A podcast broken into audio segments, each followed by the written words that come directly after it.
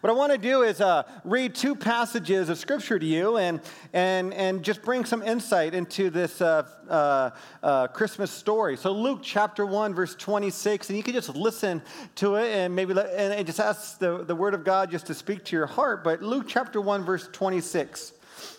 In the sixth month of Elizabeth's pregnancy, God sent the angel Gabriel to Nazareth, a town in Galilee, to a virgin pledged to be married to a man, Joseph, a descendant of David.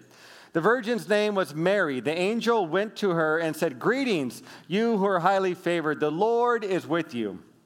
Mary was greatly troubled at his words and wondered what type of greeting this might be. But the angel said to her, Do not be afraid, Mary. You have found favor with God. You will conceive and give birth to a son, and you are to call him Jesus. He will be great and will be called the Son of the Most High. The Lord God will give him the throne of his father David, and he will reign over Jacob's descendants forever. His kingdom will never end. How will this be? Mary asked the angel, since I am a virgin. The angel asked the Holy or the angel answered, "The Holy Spirit will come upon you, and the power of the Most High will overshadow you, so the Holy One to be born will be called the Son of God." Even Elizabeth, your relative, is going to have a child in her old age, and she who was said to be unable to conceive is in her sixth month. For no word from God will ever fail. I am the Lord's servant, Mary answered. May your word to me be fulfilled. Then the angel left her. Let me read the account in Matthew. In Matthew chapter 2, we read this in verse 10 and 11. This is the account of when the Magi came. In Matthew chapter 2, verses 10 and 11. When the Magi saw the star, they were overjoyed. On coming to the house, they saw the child with his mother Mary, and they bowed down and worshiped Jesus. Then they opened the treasures and presented him with gifts of diapers and wipes. And I'm sorry, the video is still in my mind. Uh, they presented gifts of gold, frankincense, and myrrh. And having been warned in a dream not to go back to Herod, they returned to their country by another route. So, as we look at these, we got different characters going on here. I want to focus on the shepherds first. let's just say, endear me, and just say shepherds. So we're going to look at the shepherds. The shepherds first were uh, uneducated, they were um, uh, looked down upon. And in fact, if they witnessed a crime, their testimony to that crime, they would not be credible. So if they witnessed somebody doing something wrong and they told the court of law, they would say, "Well, you're a shepherd. You have, you know, no credibility with what you say."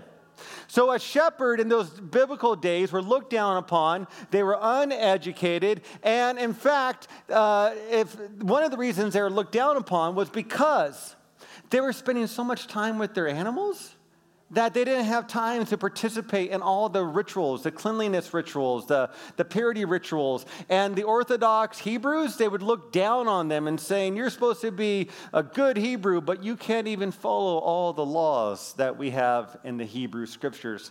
So the question is, why did God choose the shepherds to announce the birth of his Jesus, the birth of his son Jesus? So go ahead and say, say ask me why. Just say why. why? That's a great question, man.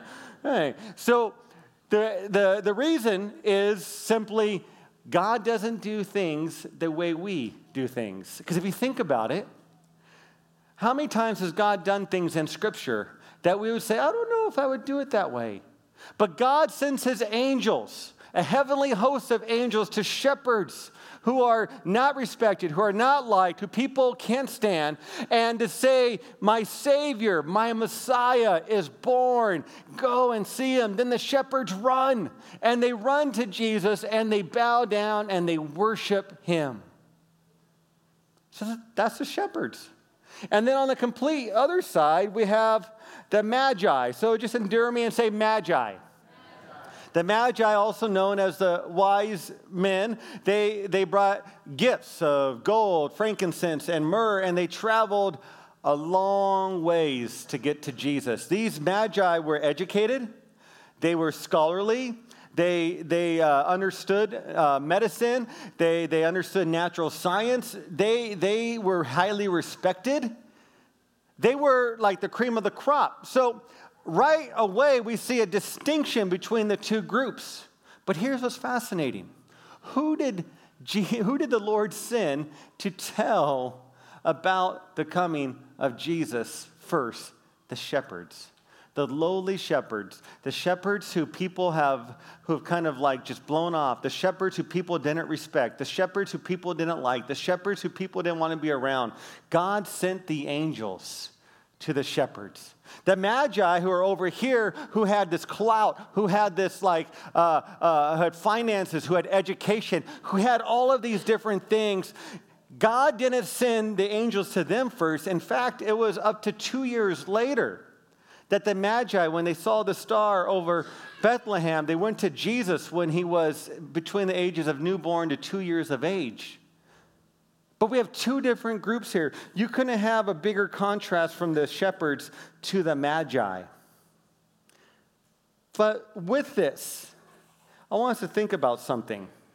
Because we have groups of people here who might identify more with the Magi or with the shepherds over here. The shepherds, you might feel like you're not loved. You might feel like you're not valued. You might feel disrespected. You might feel like you don't have enough education. You might feel like you're not good enough.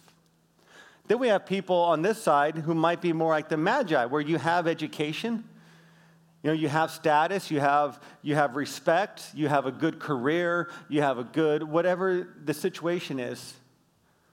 So, completely opposite spectrum. But here is the beautiful story of Christmas. Doesn't matter if we're shepherds or if we're magi, we all need a Savior.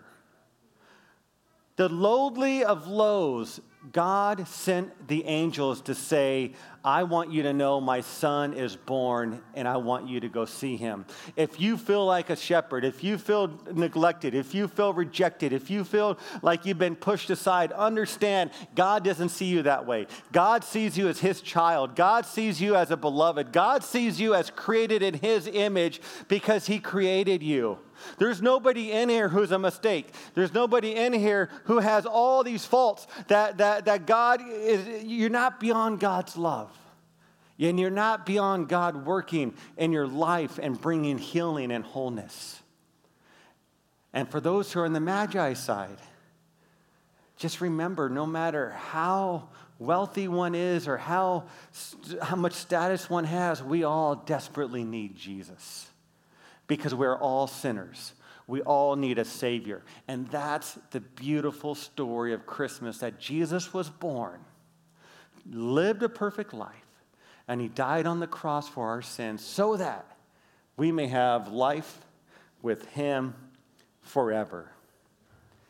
There's no mistakes in here. God doesn't make mistakes. And He works with you, and He loves you, and He's willing to bring and heal you from the inside out. And so maybe the response tonight is I want to know more about Jesus.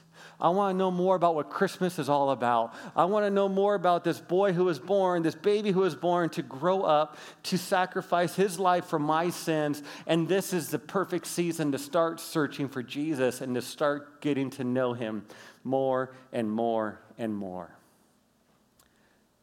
As the band comes, let me close on this thought here. Whether you feel marginalized like the shepherds over here, or you're on the other spectrum and you identify with the Magi, Jesus still came for all of you.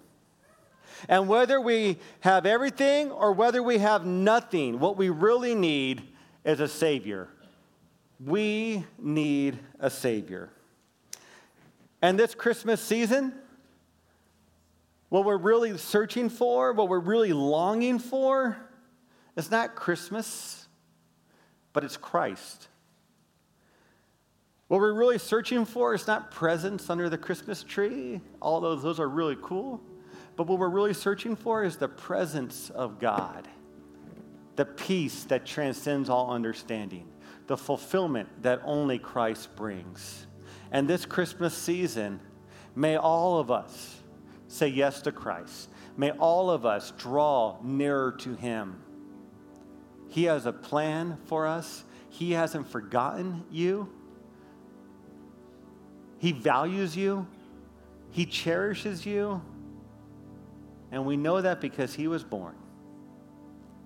Pure love was born for you and for me. What a beautiful, beautiful reminder of the absolute love that God has for all of us. You are loved, and you belong in the family of God. We're going to sing this song, and uh, you just stay seated and just reflect on it and say, Lord, speak to my heart and talk to the Lord and, and, and let Him know what's going on. He knows, but He wants to hear from you. So use this song as a time of reflection.